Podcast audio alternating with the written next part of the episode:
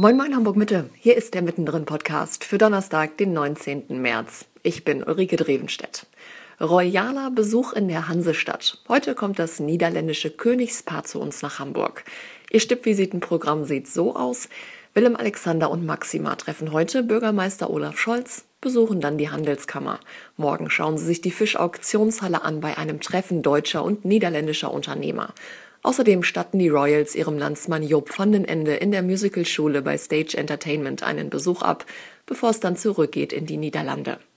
Die einen fiebern dem Besuch des Königspaares entgegen, sind ausgestattet mit Niederlandefähnchen und werden jede Minute zum königlichen Blickfang wahrnehmen. Die anderen sind eher desinteressiert, vielleicht sogar genervt, so wie unser Autor Marvin Mertens in seiner Kolumne Marvin Motzt. Zu lesen wie immer auf hh-mittendrin.de und hier hören wir uns morgen wieder mit einem neuen Podcast.